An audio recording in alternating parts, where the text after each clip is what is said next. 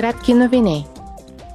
Утре ще се проведе съвместно заседание на подкомисията по правата на човека на парламента, Комисията по външни работи и Делегацията за връзки с Иран.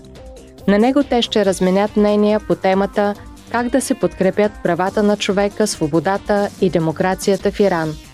Ще участват и ирански гост-оратори, които ще изразят вижданията си по широк кръг въпроси – Целта е да се проучат възможностите за подкрепа на правата на човека, жените и гражданското общество в Иран и да се вземат под внимание предизвикателствата и перспективите пред иранското демократично движение.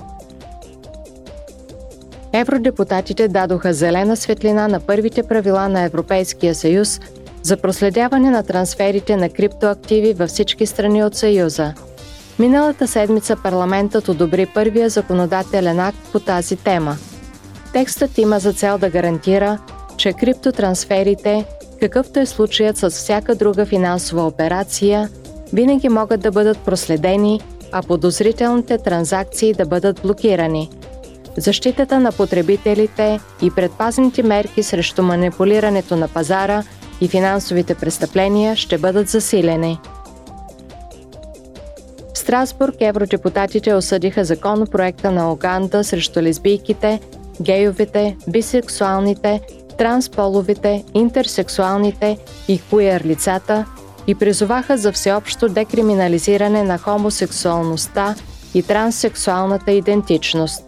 Те изразяват загриженост относно настоящите движения срещу правата, срещу равенството между половете и срещу тези лица в световен мащаб – които се подхранват от политически и религиозни лидери по света. Парламентът решително осъжда разпространението на такава риторика от страна на някои влиятелни политически лидери и правителства в Европейския съюз, като например в Унгария, Полша и Италия –